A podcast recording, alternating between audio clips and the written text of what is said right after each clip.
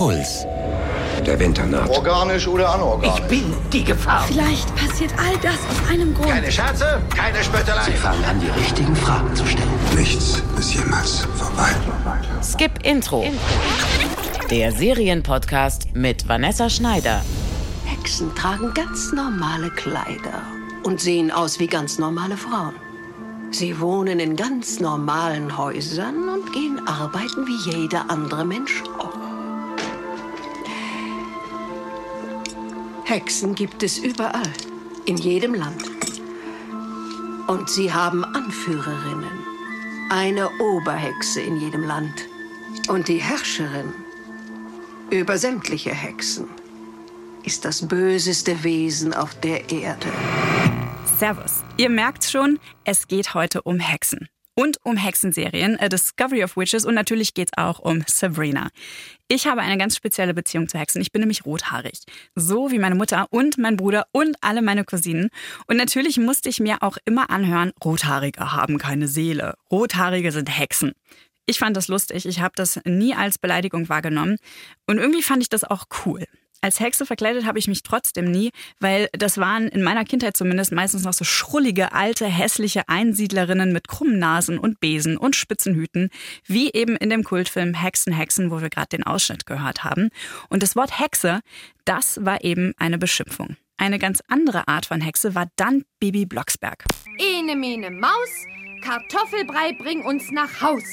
Hex, Hex! Und mit der fing meine Begeisterung für Hexen dann auch so richtig an. Mein Gast heute hat auch ein Faible für Hexen. Das ist nämlich Theresa Itzinger, Moderatorin und Serienexpertin bei MDR Sputnik, außerdem Cosplayerin und Fantasy-Fan. Hi Theresa, schön, dass es geklappt hat. Hi, ich freue mich auch. Erinnerst du dich noch an deine erste Hexenbegegnung sozusagen? Ich kann es dir nicht hundertprozentig sagen, aber ich weiß, dass ich schon immer also auch als Kind schon dafür geschwärmt habe. Ich habe auch so die kleine Hexe, der kleine Vampir gelesen. Also ich fand, fand all dieses Fantasy-Zeugs schon immer ziemlich cool. Und wo du auch gerade sagst, wie Blocksberg, stimmt, habe ich auch gehört. Und ähm, ich muss auch sagen, ich glaube wahrscheinlich der Punkt, wo ich dann gedacht habe, okay, Hexen sind einfach mal mega, war dann der Film Hexen, Hexen. Also äh, Angelica Houston war für mich dann die Personifizierung von einer Hexe. Ich fand die einfach großartig. Aber von der bösen Hexe. Von der bösen natürlich, aber das war für mich auch irgendwie klar, dass Hexen, also Hexen waren für mich automatisch irgendwie immer böse. Die hassen Kinder, die äh, sehen zwar aus wie ganz normale Frauen, aber sie ja. sind gar keine ganz normalen Frauen und du musst dich in Acht nehmen, sie werden dich aufessen. Ja, aber das ist halt das Geile, finde ich, weil das ist irgendwie das, was Hexen auch irgendwie ausmachen. Einerseits so dieses ähm, schöne, verführerische irgendwie und dann aber drunter das wahre Ich irgendwie. Und das ist meistens sehr gefährlich. Ja. Ähm, in der fünften, sechsten Klasse, da habe ich dann wirklich alles über Hexen gelesen, was so die, unsere Schulbibliothek hergegeben hat. Ja. Und da war ein Buch drin, ich weiß nicht, ob du das kennst, das hieß Die Hexe von Zeil. Oh mein Gott. Wirklich, kennst du das? Ja. Das, das kam oh Ende der 90er Das raus. ist ein Roman, ne? Ja, genau. Das ist ein sehr dickes Buch eigentlich auch für, für Kinder oder Jugendbücher. Und es ging über die Hexenverfolgung im 17. Jahrhundert, wo äh, so ein Mädchen ähm, fälschlicherweise unter Hexenverdacht kommt. Und das ist so, das war so gruselig und es hat mich so fasziniert. Ich finde es total, ich finde das, ich finde das gerade irgendwie, ich finde das gerade ein übelst magischer Moment, dass wir beide dieses Buch kennen. ich, ich, krass. Ja, stimmt. Genau, ich habe tatsächlich auch, ich habe mir immer so Bücher zugelegt, auch über Hexenverbrennung. Also ja. mich hat das quasi auch historisch sehr interessiert wie das so war, fand das halt mega krass. Und äh, ja, ich habe mir dann irg irgendwann war ich auch in so einem Punkt, da habe ich, da habe ich mir, da gab es auch mal so, so, so eine Zeit lang so Bücher, so Hexenbücher, also wo du irgendwie, wo halt Zauber drin standen, irgendwie, ja, wie kannst du deinen Schwarm dazu kriegen, dass der dich irgendwie mag? Und sowas habe ich mir auch äh, gekauft und habe das dann in so eine, ähm, ich hatte so eine abschließbare Kiste und ich habe das da reingetan, weil ich mir dachte, das ist was übelst Cooles und Gefährliches und es soll niemand wissen, dass ich sowas habe. Eigentlich total albern, aber äh, ja. Das war alles Ende der 90er, da kamen ja auch diese ganzen Filme raus. Also ja. da waren Hexen auf einmal äh, irgendwie cooler ja. als, als vorher. Ich glaube, ich fand das irgendwie toll, dass, dass es Frauen waren, die halt viel Macht hatten. Also die halt irgendwie also ja, und, und die ja auch Gutes tun konnten mit ihrer Magie. Also gerade früher wurden ja auch Frauen einfach nur, weil sie gut heilen konnten, wurde sie ja irgendwie auf dem Scheiterhaufen verbrannt. Mhm. Und ich ähm, bin ja auch ein riesen Harry Potter-Fan und sowas. Und ich, also die, quasi diese Faszination hat bis heute angehalten, ohne dass ich jetzt genau erklären kann, wo die eigentlich herkommt. Heil Judas! Heil Satan! Heil Judas! Heil Satan! Heil Judas! Wir sprechen gleich noch eine Runde über Sabrina, den Hexenhype auf dem Serienbildschirm und natürlich die neue Sky-Serie A Discovery of Witches. Die stelle ich euch aber jetzt erstmal kurz vor. In der verwunschenen Bibliothek der Universität von Oxford forscht Diana Bishop. Sie ist Wissenschaftshistorikerin und eine Hexe, hat aber nie gelernt, mit ihren Kräften umzugehen und will mit dem magischen Hokuspokus auch gar nichts zu tun haben. I'm still not comfortable around magic. Not after what happened to my parents. I still find it difficult. Do you not use your powers at all? I am a walking disaster on that front. Zufälligerweise stößt sie eines Tages auf ein verschollenes Manuskript aus dem 17. Jahrhundert. Hexenmeister, Dämonen und Vampire sind schon seit langer Zeit auf der Suche danach, weil es enthält wichtige Informationen über die Herkunft der magischen Kreaturen. Ein paar zwielichtige Hexen wollen das Manuskript benutzen, um endlich die Oberhand über die Vampire zu haben. Sie glauben nämlich, dass Hexen Vampire erschaffen haben. It could tell us how we created vampires. That's just a myth. Vampires have used their brute power and longevity to gain far too much control, but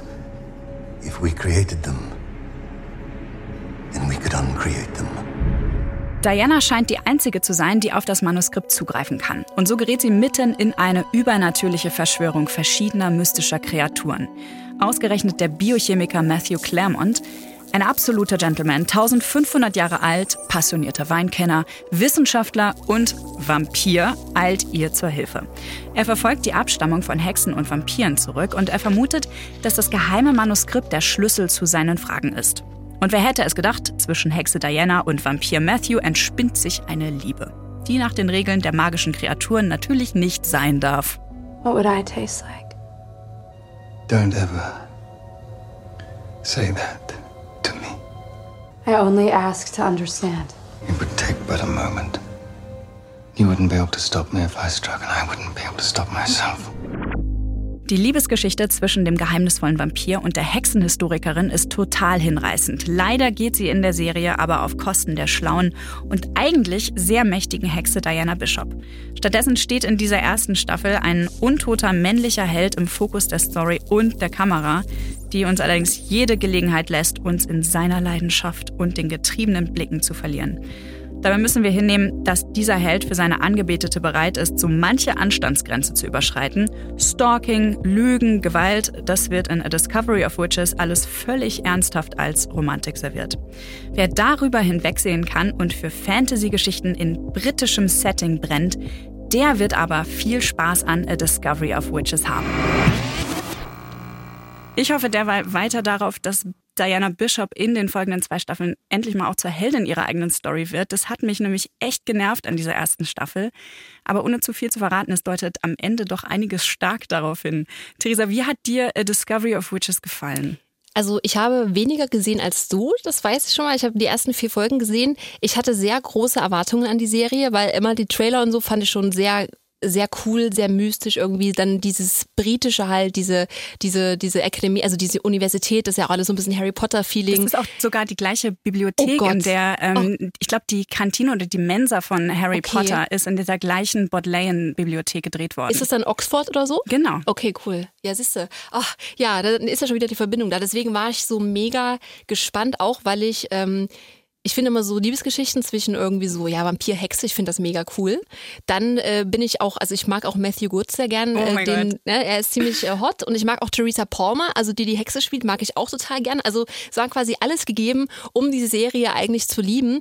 Ähm, dann habe ich die ersten vier Folgen gesehen und war ein bisschen enttäuscht. Also es ist, ich finde es jetzt nicht schlecht, aber es war jetzt auch nicht so, dass es mich jetzt gefesselt hat. Ich habe eigentlich mal bei jeder Folge gewartet, okay, wann geht's denn mal richtig los? Und ähm, sie ist ja auch, also sie will ja ihre Magie nicht so richtig anerkennen, sie will das ja eigentlich alles gar nicht wahrhaben. Ähm, aber das war natürlich auch so ein bisschen, was mich gestört hat, weil ich halt dachte, ich will ja die Hexe in Aktion sehen.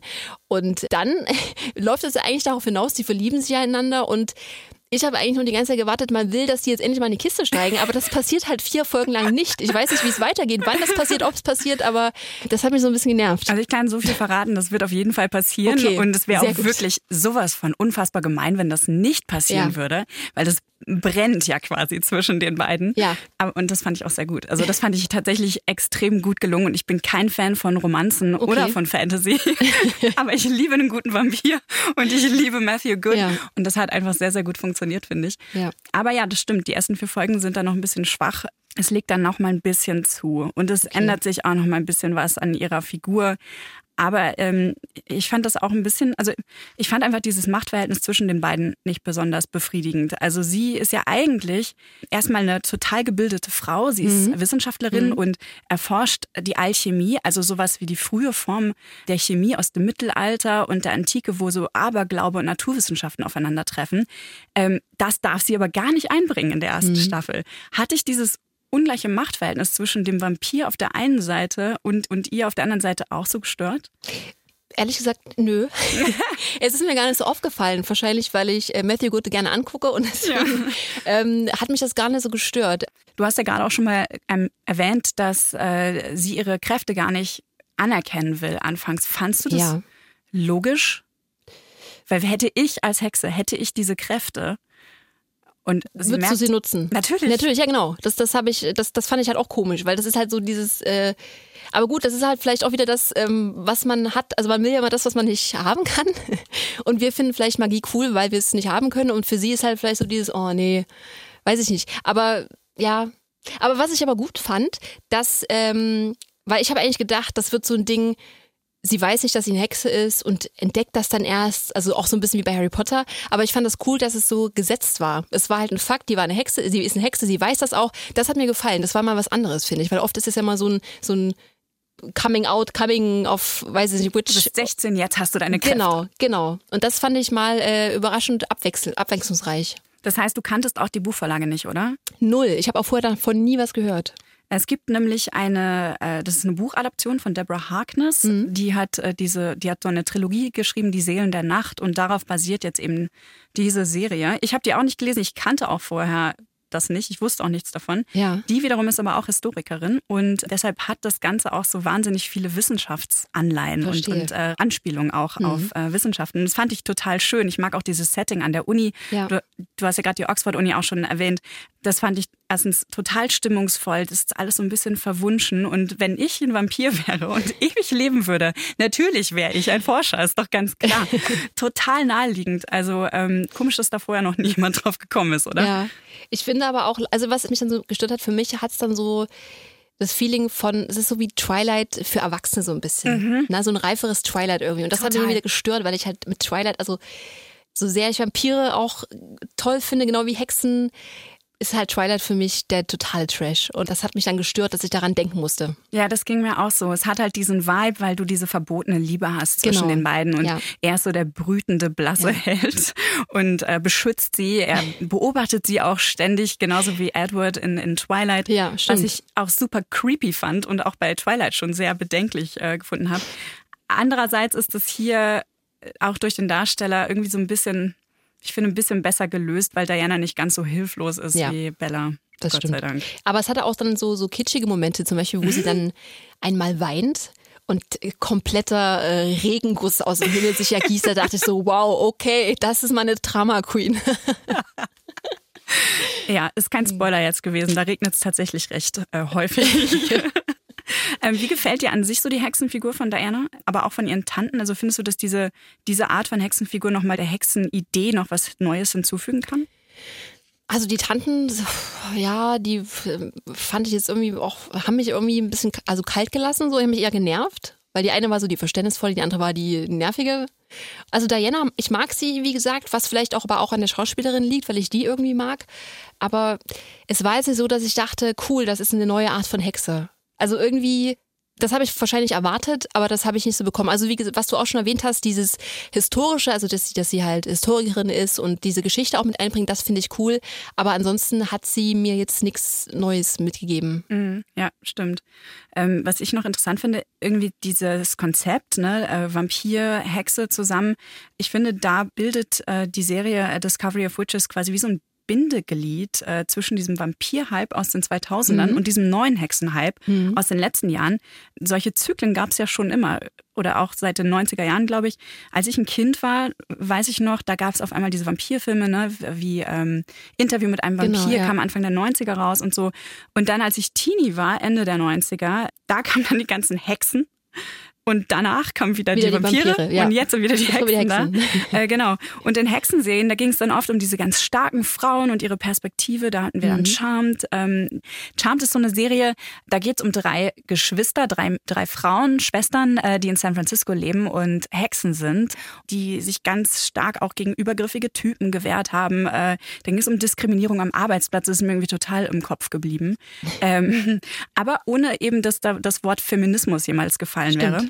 Und dann in den Vampirgeschichten wiederum, da waren die Frauen nie so richtig mächtig. Also äh, das haben sie dann meistens eher so, so abgegeben. Mhm. Und dann gab es den mysteriösen Untoten auf der anderen Seite, der so verführerisch war. So mit Ja. jahrhundertelanger Weisheit, er war super sexy. Dem konnte, konnte man sich natürlich nicht entziehen. Nee. Glaubst du, dass Vampirserien und Hexenserien irgendwie so zwei Seiten einer Medaille sind? Also du meinst, dass die Hexen für das, für das Feministische stehen und die, und die Vampire für, die, für das Männliche? Äh, Ja, so könnte man es, glaube ich, sehen. Vielleicht aber auch so für zwei Sehnsüchte oder sowas. Vielleicht, ja. So habe ich es nie betrachtet, aber weil du hast recht, ich überlege auch gerade, also versuche gerade eine coole weibliche Vampirfigur zu finden. Ich, mir fällt aber gerade keine ein. Aber wahrscheinlich ist das so. Ja, Frauen, Frauen finden Hexen cool, wahrscheinlich, weil die eben mächtig sind, weil die ähm, sich ähm, beweisen können, weil die, wenn Männer denen irgendwie zu nahe kommen oder irgendwas machen, was ihnen nicht gefällt, sie sich wehren können. Und Männer finden es wahrscheinlich geil, e ewig jung zu sein, immer gut aussehen zu sein, quasi alle Frauen haben zu können. Und vermutlich ist das so. Wow, so habe ich auch noch nicht drüber nachgedacht. Klar, Logo. Für mich sind so zwei Serien, die aus diesem Schema wiederum rausfallen. True Blood, eine ja, mehr oder weniger Vampirserie aus, äh, ich glaube, 2009 rum irgendwann. Mhm. Und dann Buffy, die Vampirjährigerin, wofür, wo wir auch gerade schon von gesprochen haben. Ja. Die sind beide schon ein bisschen älter. Buffy lief ja erst Ende der 90er bis äh, Anfang der 2000er. Ähm, aber das ist, glaube ich, die Serie, die mich mehr geprägt hat als alle anderen Serien in meinem ganzen Leben. Und da ist auch eine Hexe dabei, Willow, das ist die beste Freundin von Buffy. Die ist lesbisch, mega schlau, Ja. total mächtig und rothaarig, wohlgemerkt. Ähm, Ja. Also der Albtraum von allen Frauenhassern. Aber Buffy kann dank ihr am Ende die Welt vor dem Untergang bewahren. War für dich auch diese Serie und auch, auch Willow irgendwie so, so ein Serienmeilenstein? Also die Serie auf jeden Fall. Also ich habe die auch, ich weiß es auch noch, äh, das war doch mal irgendwie am Wochenende, nachmittags auf Pro7 lief dann, lief dann immer eine neue Folge. Da, damals konnte man ja auch noch nicht bingen, das gab's ja alles noch nicht. Und das war für mich auch ein absolutes Highlight. Ich habe diese Serie auch total geliebt. Ich weiß auch noch, wie ich dann immer in der Schule irgendwie mit Freundinnen darüber gesprochen habe. Und ähm, ich fand halt auch Buffy mega cool. Ich fand halt natürlich die Vampire auch mega cool und man hatte halt alles drin. Es ist ja auch gleichzeitig eine Highschool-Serie. Ne? Es geht ja um so Erwachsenwerden und Ja. erste Liebe und verbotene Liebe auch. Und oh mein Gott, die dürfen keinen Sex haben. Wie schrecklich ist das denn? Und Willow mochte ich halt auch gerne. Und ich fand, also ich fand vor allem diesen Aspekt, dass sie lesbisch ist, fand ich dann halt sehr cool, weil das hatte man auch zu dieser Zeit noch nicht so gesehen. Also ich glaube, das war auch die erste Serie, wo ich, wo ich ein lesbisches Paar irgendwie gesehen Mhm. habe. Es war alles sehr dramatisch und ähm, ja, Also ich habe Buffy gerade erwähnt, ich habe ähm, aber auch äh, True Blood, da hast du Ja. gerade Oh gesagt. Ja, ne, weil es ist ja ähm, schon eine Vampir-Pornoserie, kann man auch sagen. ja, das ist wirklich Vampirporn. Ja. Das ist das, was äh, Twilight nie sein durfte. Nee. Ähm, genau, ist eine, eine sehr sexbesessene, manchmal auch, ich finde ich, sehr politische HBO-Serie. Mhm. Und da leben Vampire ganz offen mit Menschen zusammen. Aber es gibt auch eine ganze Menge andere äh, magischer Kreaturen und Wesen, die sich da so rumtreiben in dieser Welt. Unter anderem eben auch Hexen. Mhm. Und ich finde, dass diese Welt eigentlich ganz gut so zu A Discovery of Witches passt, so als Gegengewicht dazu, weißt Ja. du, weil die ja auch sich so die Welt teilen, aber Discovery of Witches ist halt viel zahmer und viel Und zauberhafter und True Ja. Ist halt sehr, sehr roh, roh und rau und sehr äh, hardcore. Ne? Mhm. Also schon sehr, das ist ja schon echt Splatter. Also, also wenn sich diese Vampire auflösen, das ist ja eine komplette Blutexplosion. Das ist ja total widerlich. Ich habe sie nie zu Ende geschaut. Ist auch, da sollte man auch nicht weiter gucken. Also ab der vierten Staffel ist komplette Katastrophe. Okay. Falls ihr das mal versucht, die lohnt sich immer noch anzugucken. Also die ersten, glaube ich, drei Staffeln sind wirklich toll. Mhm. Aber danach äh, spart euch einfach die Zeit und guckt. Vielleicht lieber Sabrina. Oh, ja. Weil auf die müssen wir jetzt nämlich unbedingt nochmal zu sprechen kommen. Ähm, die passt nämlich auch ganz gut, glaube ich, in dieses Splatterige. Die ist, die, die ist ja auch sehr brutal Mhm. oft und sehr düster. Ähm, Sabrina wächst mit ihren Tanten auf, ist eine Hexe, geht aber auf eine ganz normale Schule und hat dann natürlich auch ihre ganz normalen Teenager-Probleme. Äh, sie ist 16 und soll jetzt eigentlich auf die Hexenschule gehen und dann nach einer satanischen Taufe dieser menschlichen Welt, in der sie eigentlich vorher gelebt hat, dann den Rücken kehren, was sie natürlich nicht will. Da ist gerade jetzt der zweite Teil ähm, erschienen bei Netflix, Chilling Adventures of Sabrina. Mir persönlich gefällt der sogar noch besser als der erste. Wie geht's dir eigentlich überhaupt mit Sabrina? Also, generell Sabrina absolut großartig. War wirklich letztes Jahr die erste Staffel ein Highlight für mich an diesem Serienjahr 2018. Ich kannte diese Sitcom, auf die, eigentlich ist es ja ein Comic, ne? Aber es kennen ja viele bestimmt dieses äh, Sabrina total verhext, genau. so, Total hieß ja, verhext. so hieß ja die Sitcom. Die habe ich damals nämlich auch schon geguckt und fand die auch schon super. Und ich fand jetzt aber diesen, diesen Reboot, diese, diese, diese düstere Art und Weise fand ich viel, viel cooler. Und also ich fand die, ich habe die gebinged auch. Ich fand das geil, dass es halt irgendwie, es ist Highschool, ist halt auch wieder so erste Liebe, aber halt dieses Magische und dieses Düstere. Also es ist so ein wilder Mix. Ich, ich kann das auch gar nicht so richtig beschreiben, weil es ja schon doch, wie du schon gesagt hast, gerade oft sehr brutal ist und auch blutig. Ähm, aber ich finde diese Serie wirklich ähm, fantastisch. Also ich, ich liebe sie. Was ich sehr liebe an Sabrina ist, ähm, wie ernst diese Serie sich nimmt und auch das Setting nimmt. Ähm, Ja. die, die zelebriert ja total, dass diese Hexenwelt wie so ein Gegenstück zur Welt der Menschen äh, aufgebaut ist. Also da wird dann auch total unironisch statt Gott eben der Teufel angebetet. Ja. Also so nach dem Motto, gelobt sei Satan. Genau, der unheilige Scheiße und so. Das, das finde ich, auch- das finde ich auch so super. Ich liebe es. Und es wird zumindest augenscheinlich ja auch wirklich auf alles ausgedehnt. Frauen haben Macht, sieht zumindest immer erstmal so Ja. aus. Ne? Äh, Sex als Teenager ist nicht nur erlaubt, sondern sogar erwünscht. Mhm. Ne? Aber was ja dann die Krux ist, dass sie ihren ganzen Willen, ihren freien Willen abgeben müssen und ihre Seele quasi dem Teufel überschreiben Ja. müssen. Ich weiß, du hast Angst, Sabrina, weil allen Frauen beigebracht wird, Macht zu fürchten. Das äh, sagt Mrs. Wardwell, das ist ihre Vertrauenslehrerin in der ersten Staffel. Die ist aber auch eine Hexe, so viel darf man, glaube ich, verraten. Ich glaube, das ist jetzt nicht zu viel verraten. Und dann sagt Sabrina aber am Ende, Mein Name ist Sabrina Spellman und ich werde nicht einfach unterschreiben. Und dann tut sie es nicht. Aber ich verrate nicht, wie es weitergeht, äh, weil so ganz einfach ist es dann doch nicht. In der zweiten Staffel merken wir dann immer mehr, dass diese Machtverteilung in der Hexenwelt der der Menschenwelt dann doch sehr viel ähnlicher ist als die Hexen und als wir auch irgendwie wahrhaben wollen. Ähm, also dass das dann doch irgendwie eine sehr patriarchalische Gesellschaft ist. Also die Männer haben die Macht dort und die reißen sie auch an sich und die wollen sie auch auf jeden Fall behalten. Ich fand das super gelöst. Ich auch, mega. Das war auch wieder nochmal so ein Spiegelbild, finde ich, von dieser Hexengeschichte von früher. Also da waren ja auch quasi Frauen unterdrückt oder Hexen unterdrückt und Frauen, die als die für eine Hexe gehalten wurden, verbrannt. Und das war irgendwie so ein geiles Spiegelbild. Man dachte halt, so wie du schon sagst, irgendwie, sie haben ja die Macht, aber eigentlich, sie werden ja immer mehr, also sie werden eingesperrt, weiß nicht, was man alles sagen darf, aber das fand ich, das war so wie die Faust aufs Auge, also es war so offensichtlich, aber ich fand das super cool. Fand ich auch. Was ich mich noch gefragt habe dabei, ist, warum eigentlich Serienhexen so oft Teenager sind. Ähm, das ist eine gute Frage. Also du hast nämlich gerade ja auch von äh, Total Verhext, äh, Serena Total Verhext Ja. gesprochen. Willow ist äh, aus Buffy eine, eine, Mhm. ein Teenager. Sabrina ist Teenager. Glaubst du, dass da mehr dahinter stecken könnte? Naja, es ist vielleicht so dieses, ähm, so dieses Kennenlernen der eigenen Magie, ist dann vielleicht irgendwie, steht dann für andere Dinge wie Kennenlernen, keine Ahnung, des Körpers, der Sexualität. Also ist ja quasi auch so ein, so ein Lernprozess, den man gerade als Teenager ja, man, da lernt man ja sehr viel und entwickelt sich sehr viel weiter in vielen Dingen, geistig, körperlich. Und vermutlich ist das dann so eine schöne Parallele als Hexe irgendwie. Man, man lernt seine Kräfte kennen, man lernt seine, seine Grenzen kennen. Das wäre jetzt so eine Erklärung vielleicht. Mhm. Ich glaube, als weiblicher Teenager kommt dann noch dazu, dass man sich auch noch äh, abgrenzen muss oder auch noch konfrontiert wird mit so ganz vielen abwertenden ähm, Zuschreibungen von Mhm. außen. Ne? Sowas wie, du rennst wie ein Mädchen. Ja. Oder so, das hört man ja immer wieder. Und ich glaube, da ist es echt ermächtigend, wenn ein Mädchen besondere Kräfte hat und dann nicht nur ihre ganzen Freunde damit aufrüttelt oder ihre Umwelt, sondern auch die Erwachsenenwelt und sich so richtig gegen sexistische Kackscheiße ja. wehren kann damit. Ja. Und das, da fällt mir auch gerade ein, was ich halt auch super finde, dass dieses Thema ähm, Transgender damit drin mhm. ist. Das finde ich halt wunderbar, dass da so viele Themen abgedeckt sind. Ja, wobei das passiert ja manchmal echt so mit einem Holzhammer. Da ist ja diese, mhm. ähm, die gründen ja diese Schul-AG, Sabrina und ja. ihre Freundin Rosalind. Vika. Vika, genau, weibliche, intersektionale, kulturelle und kreative Arbeitsgemeinschaft. Mit einem Club für junge Frauen wo wir uns treffen und aufbauen, wo wir über Themen und Probleme reden können, die sich uns stellen und wo wir Eigeninitiative entwickeln können. Du meinst sowas wie ein Club, um das weiße Patriarchat zu stürzen? Warte, was? Ja, genau. Um zu mobilisieren und zu protestieren. Um zu kämpfen, wenn wir kämpfen müssen. Und um uns zu verteidigen. Voll die Kampfansage, das klingt schon fast wie so aus den äh, 70ern, aus so einem äh, Hexenzirkel. Ja, aber das ist ja auch das Tolle, was ich auch faszinierend finde, dass die Zeit nicht wirklich definiert ist, wann das spielt. Also man weiß ja irgendwie, die, es, es könnten ja die 60er sein, nur irgendwann haben die auch mal ein Smartphone, mhm. wo man mhm. dann weiß, okay, es spielt heute.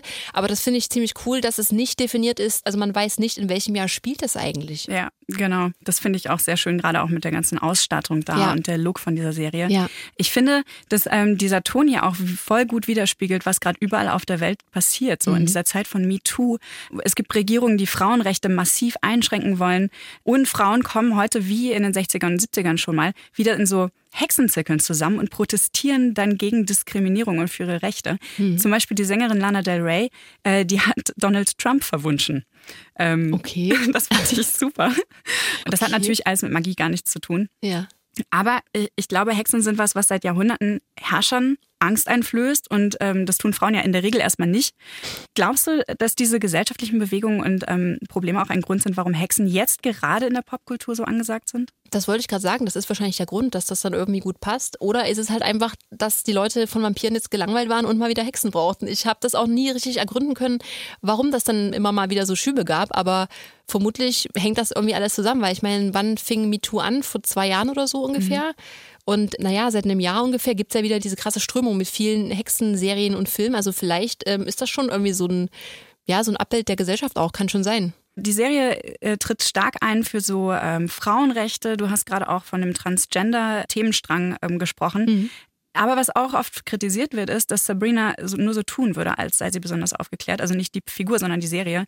Und quasi für die Rechte und die Wahrnehmung von allen Gruppen kämpfen, oberflächlich gesehen stimmt das ja auch, ne? Äh, Ross, ihre beste Freundin, ist schwarz und wird dann erblindet dann mhm. halt. Äh, ihre Freundin Susie ist queer, die wird gemobbt.